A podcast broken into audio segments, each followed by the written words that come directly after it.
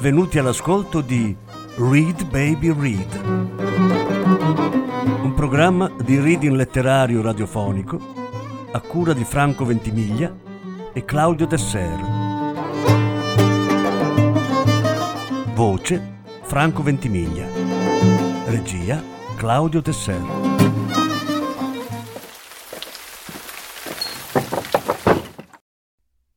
Thomas Mann La morte a Venezia. Lettura in otto parti. Quarta parte.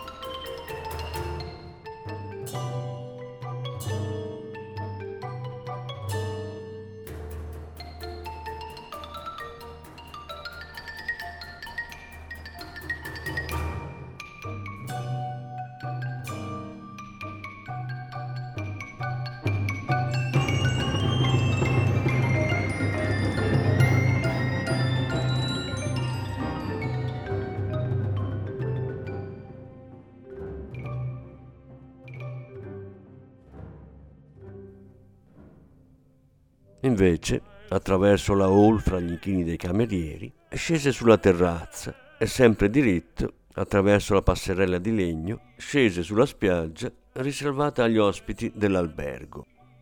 Dal vecchio scalzo in pantaloni di tela, blusa da marinaio e cappello di paglia che lì faceva il bagnino, si fece aprire il capanno che aveva affittato e ordinò di portar fuori sulla sabbiosa piattaforma di assi il tavolino e le sedie. Si distese comodamente sulla sedia a sdraio, dopo averla trascinata più vicino al mare sulla sabbia giallastra.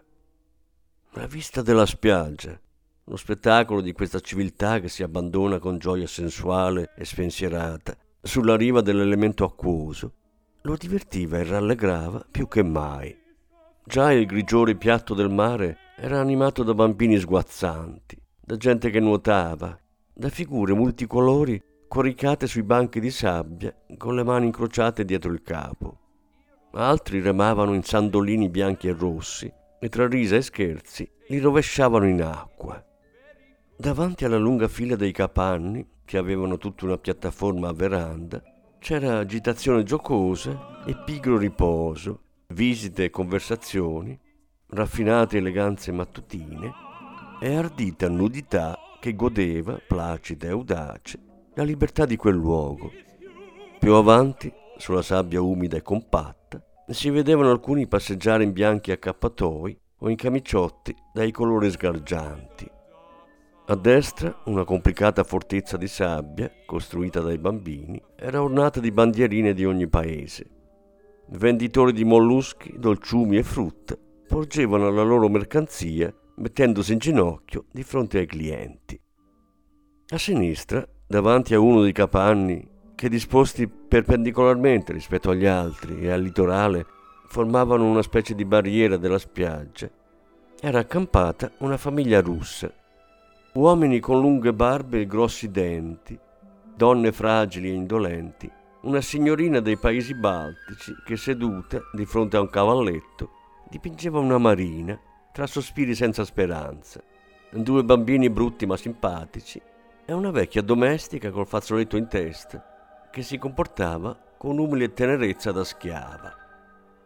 Se ne stavano lì, in riconoscente beatitudine, chiamando continuamente per nome i loro figli turbolenti e scatenati. A lungo scherzavano, usando qualche parola d'italiano con un vecchio faceto che vendeva dolciumi, si baciavano sulle guance, del tutto incuranti, di chi osservava la loro comunità umana. Adunque resto, pensò Aschenbach. Dove trovare di meglio? Le mani incrociate in grembo, lasciò errare i suoi occhi nella lontananza marina, il suo sguardo fuggire, dissolversi, frangersi nella monotona caligine dello spazio deserto. Amava il mare per ragioni profonde, bisogno di riposo dopo un duro lavoro d'artista, che di fronte all'invadente multiformità delle apparenze desidera rifugiarsi in seno all'immensa semplicità e nello stesso tempo una tendenza colpevole, del tutto avulsa dalla sua missione e perciò così seducente, verso l'inarticolato, l'indeterminato, l'eterno, verso il nulla. Riposare nella perfezione è il sogno di chi tende all'eccelso e non è forse il nulla una forma di perfezione.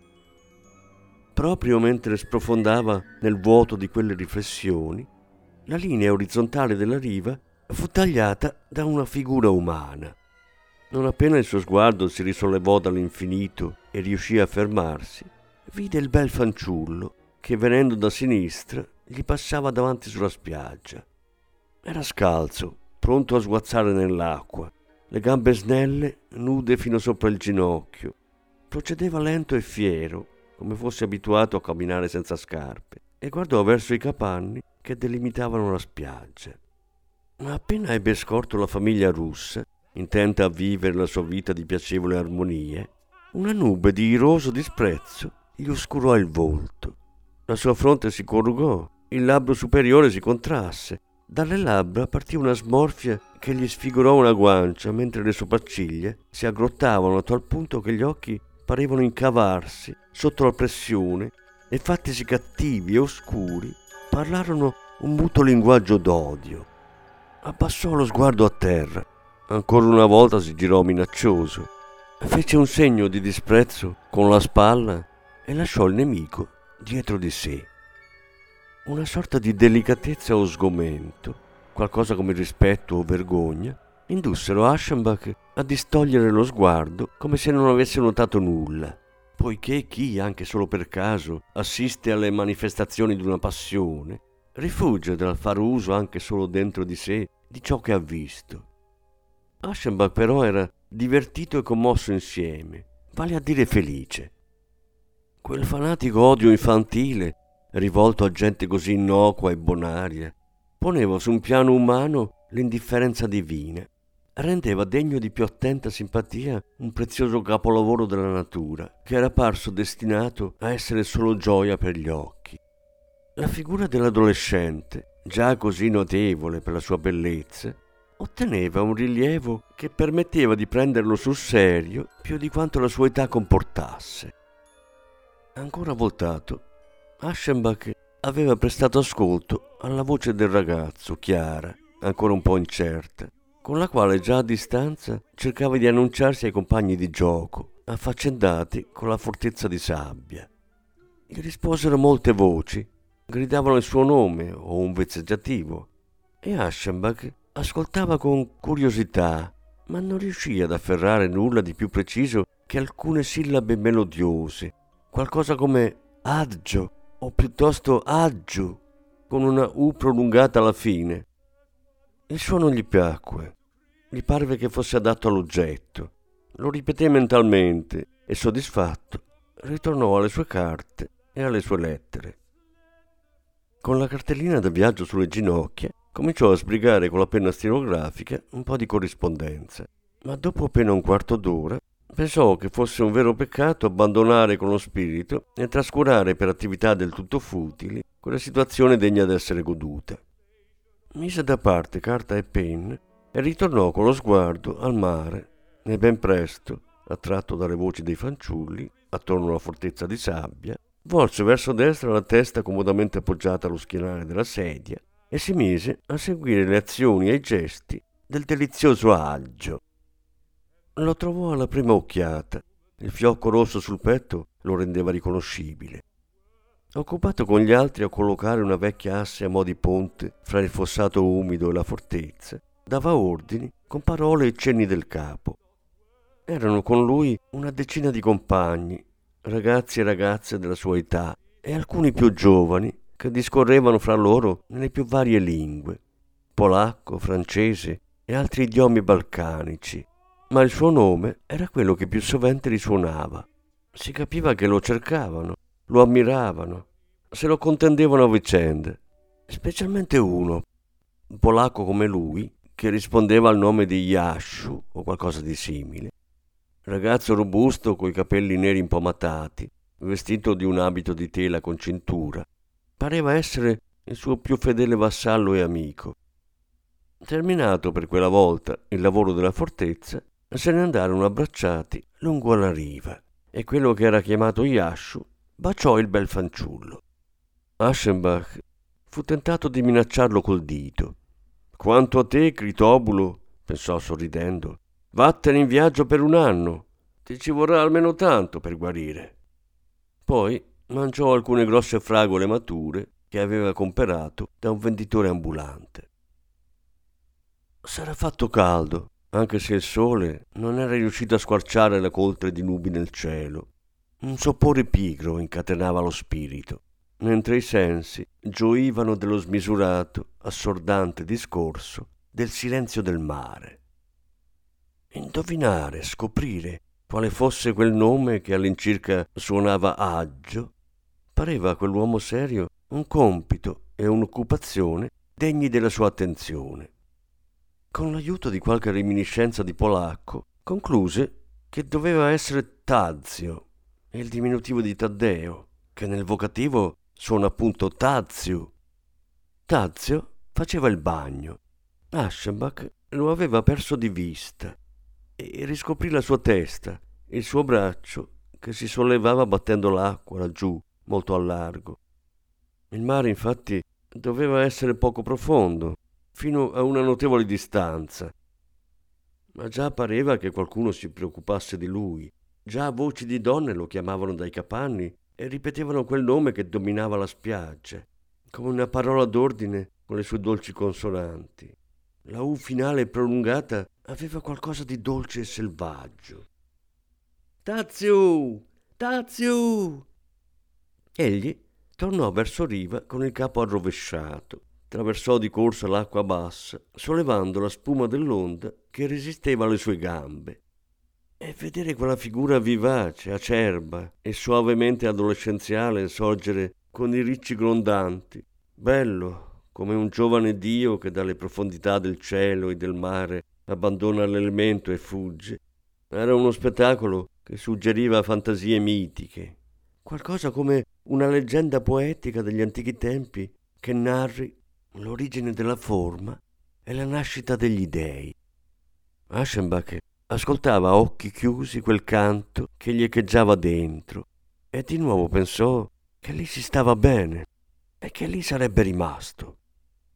Più tardi Tazio si riposò dal bagno, sdraiato sulla sabbia, avvolto nel suo bianco telo che gli passava sotto l'ascella destra, la testa appoggiata sul braccio nudo. Neanche quando Aschenbach non lo guardava ma leggeva alcune pagine del suo libro, quasi mai scordava che egli giaceva lì e che bastava volgere leggermente il capo verso destra per contemplare l'ammirabile visione.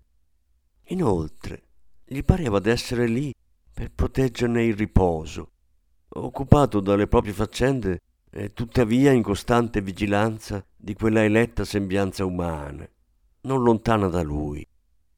E una tenerezza paterna riempiva e agitava il suo cuore l'affetto commosso di colui che in spirito, sacrificandosi, crea la bellezza per colui che la bellezza possiede.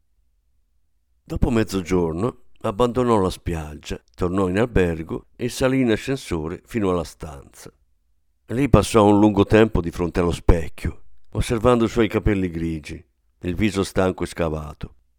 In quell'istante pensò alla sua fama, ricordò che molti per la strada lo riconoscevano e lo guardavano con riverenza per la precisione infallibile e circondata di grazia delle sue parole. Rievocò tutti i fortunati successi del suo talento, senza dimenticare il titolo nobiliare. Poi scese per il lunch e mangiò seduto al proprio tavolo. Quando finito il pasto entrò in ascensore, una frotta di giovani che provenivano dalla colazione si pigiò dietro di lui nello spazio sospeso e Tazio era fra di loro. Aschenbach se lo trovò accanto per la prima volta e così poté osservarlo non in una prospettiva a distanza, ma a fondo. Lo sentiva e lo riconosceva in tutti gli elementi del suo essere. Qualcuno rivolse la parola al fanciullo e mentre rispondeva con un sorriso di un'indescrivibile amabilità, già usciva al primo piano a ritroso con gli occhi bassi. La bellezza genera il pudore, pensò Aschenbach, e insistentemente se ne chiedeva il perché. Intanto aveva notato che i denti di Tazio non erano perfetti, un po' frastagliati e pallidi, senza lo smalto della salute e di quella particolare fragilità e trasparenza che accompagna spesso gli anemici. È molto delicato, è malaticcio, pensò Aschenbach probabilmente non diverrà vecchio. Poi ricominciò a indagare sulla natura di un certo senso di soddisfazione o di sollievo che questa considerazione gli dava. Passò due ore nella sua stanza e nel pomeriggio si recò a Venezia col vaporetto attraverso la laguna con il suo putrido odore. Scese a San Marco, prese il tè in piazza e poi, secondo il programma che si era prefisso, fece un giro per le calli ma proprio quella passeggiata produsse un rovesciamento completo del suo umore e delle sue decisioni. Un'afa disgustosa ristagnava nei vicoli. L'aria era così spessa che gli odori provenienti dalle case, dalle botteghe, dalle cucine, vapori d'olio, nuvole di profumi ed altro ancora, restavano sospesi, senza dissolversi. Il fumo delle sigarette rimaneva dov'era e si dissolveva lentamente, la calca nelle strettoie disturbava il viandante più che divertirlo. Più egli camminava, più tormentoso sentiva gravare su di sé quello stato in cui lo mettevano l'aria di mare unita allo scirocco. Un effetto di eccitazione e di prostrazione insieme. Un molesto sudore lo affliggeva. Gli occhi si rifiutavano di vedere. Il petto era oppresso. Si sentiva febbricitante. Il sangue gli pulsava le tempie. Fuggì dalle mercerie brulicanti verso i quartieri poveri. Qui lo importunarono i mendicanti e i fetidi miasmi dei canali gli mozzavano il respiro. In una piazzetta silenziosa, in uno di quei luoghi che si trovano nel cuore di Venezia e che sembrano dimenticati e immersi nell'oblio, riposando al bordo di una fontana, si asciugò la fronte madida e capì che doveva partire. Per la seconda volta, in modo definitivo, era ormai provato che la città con quel tempo gli riusciva deleteria. Ostinarsi a rimanere era irragionevole. La possibilità di un mutamento del vento era improbabile. Si imponeva una rapida decisione. Tornare a casa non era consentito. Sia la residenza estiva che quella invernale non erano pronte ad accoglierlo. Ma il mare e la spiaggia non erano solo lì, si trovavano anche altrove, senza la malefica aggiunta della laguna e dei suoi miasmi febbrili. Ricordava un piccolo villaggio balneare nei dintorni di Trieste, che qualcuno gli aveva segnalato. Ma perché non recarsi là? E senza indugio, sicché valesse la pena un nuovo cambiamento. Si dichiarò deciso e si alzò. Al più vicino approdo prese una gondola e attraverso il tetro labirinto dei canali si fece condurre a San Marco. Passavano sotto balconi leggiadri, fiancheggiati da leoni di pietra, giravano attorno a muraglie scivolose, lungo squallide facciate di palazzi dalle grandi insegne, che si rispecchiavano nell'acqua cosparsa di rifiuti galleggianti. Faticò un po' ad arrivare lì, perché il gondoliere, in combutta con i fabbricanti di merletti e soffiatori di vetro, tentava ogni momento di farlo scendere per visitare o acquistare. E quando quella bizzarra traversata di Venezia cominciava a esercitare la sua magia, subito lo spirito commerciale e truffaldino della decaduta regina fece in modo di infastidire e risvegliare il suo animo. Tornato all'albergo, ancora prima di cenare, comunicò al bureau che circostanze imprecisate lo costringevano a partire l'indomani mattina. Si espresse l'increscimento e venne regolato il suo conto. Cenò e trascorse la tiepida serata a leggere giornali, seduto in una sedia a dondolo sulla terrazza posteriore. Prima di coricarsi, preparò i bagagli per la partenza.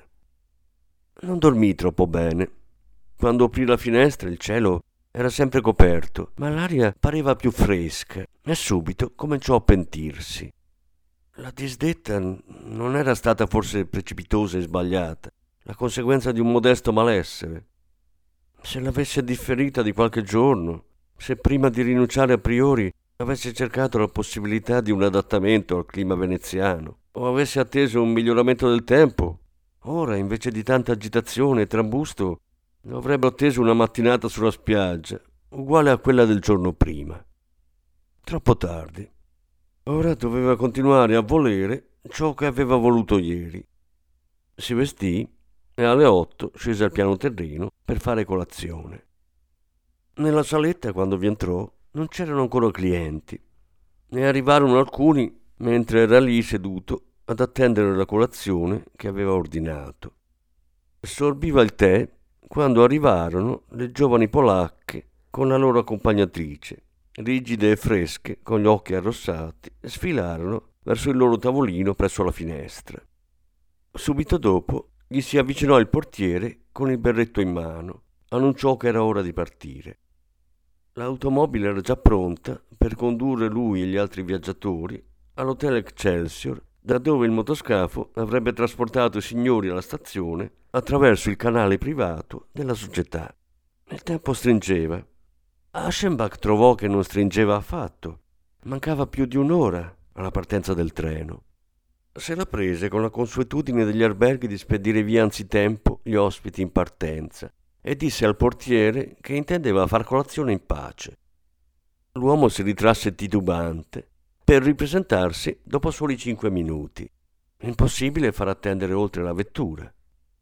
Allora che partisse e si portasse il suo baule, rispose Aschenbach seccato. Lui a tempo debito avrebbe preso il vaporetto e anzi pregava che lasciassero a lui il compito di provvedere alla propria partenza. L'inserviente si inchinò. Aschenbach, contento di aver respinto quelle fastidiose insistenze, terminò senza fretta il suo spuntino Chiese anzi al cameriere di portargli il giornale. Quando finalmente si alzò, aveva appena il tempo sufficiente. In quello stesso momento accadde che Tazio entrasse attraverso la porta a vetri. Nel dirigersi verso il tavolo dei suoi, si incontrò con l'ospite che partiva. Davanti a quel signore dalla fronte alta e dai capelli grigi, chinò modestamente gli occhi a terra e, com'era suo abile vezzo, li risollevò subito, grandi e dolci, verso di lui, e già era passato oltre. Addio, Tazio, pensò Aschenbach. Ti ho potuto vedere solo per poco. E contro la sua abitudine diede voce al suo pensiero con le labbra, formulando fra sé e sé sì benedetto.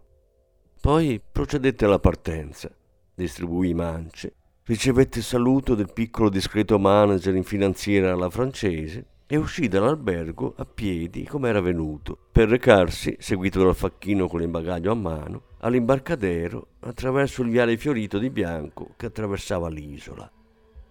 Vi giunse, prese posto e ciò che seguì fu un vero viaggio di passione, pieno di dolori, attraverso tutti gli abissi del pentimento. Era la ben nota via della laguna, che passa davanti a San Marco, su per il Canal Grande. Aschenbach sedeva sul sedile semicircolare a prua, col braccio appoggiato alla ringhiera, facendosi schermo agli occhi con la mano. I giardini pubblici rimasero alle sue spalle, la piazzetta s'aprì ancora una volta nella sua grazia regale e scomparve.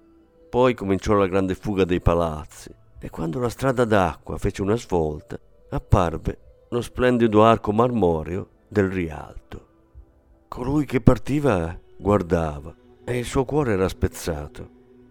L'atmosfera della città, quell'odore un po' marcio di mare e di palude che aveva avuto tanta fretta di fuggire, ora lo respirava in profonde e dolci boccate. Possibile che egli non avesse saputo, che non avesse ricordato come il suo cuore era attaccato a tutto ciò. Quello che al mattino era stato un vago rammarico, un lieve dubbio sull'opportunità del suo agire, ora si tramutava in affanno, in vero dolore, in un'angoscia dell'anima, così amara che più volte le lacrime gli riempirono gli occhi e che, diceva a se stesso, mai avrebbe potuto prevedere. Ciò che gli pareva più penoso, anzi a tratti del tutto insopportabile, era il pensiero che non avrebbe più rivisto Venezia, che quello era un addio per sempre. Poiché per la seconda volta aveva decretato che la città gli era nociva per la salute, poiché per la seconda volta era costretto a fuggire via a rotta di collo, così doveva considerarla d'ora in poi come una residenza impossibile e proibita, al di sopra delle sue forze, e il ritentarlo sarebbe stato senza senso. Sentiva anzi che se ora partiva, orgoglio e pudore gli avrebbero per sempre vietato di rivedere la città amata, davanti alla quale, per ben due volte, aveva fallito fisicamente. E quel conflitto fra inclinazione spirituale e capacità corporale avevano, agli occhi dell'uomo che stava diventando vecchio, un significato così grave, la disfatta fisica era così vergognosa, così da evitare a ogni costo, che non capiva più con quale rassegnazione ieri avesse deciso di subirla e di accettarla senza alcuna seria lotta.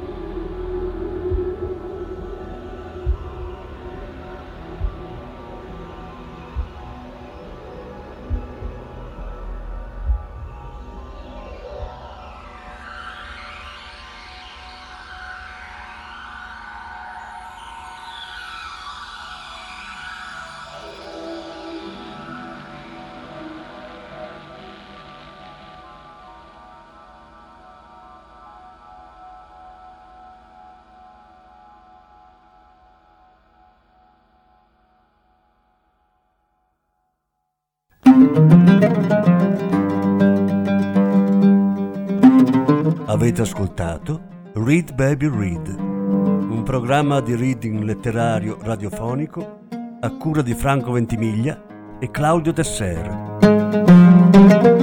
Grazie per l'ascolto, alla prossima settimana. La quinta parte della lettura sarà trasmessa la prossima settimana. Thank you.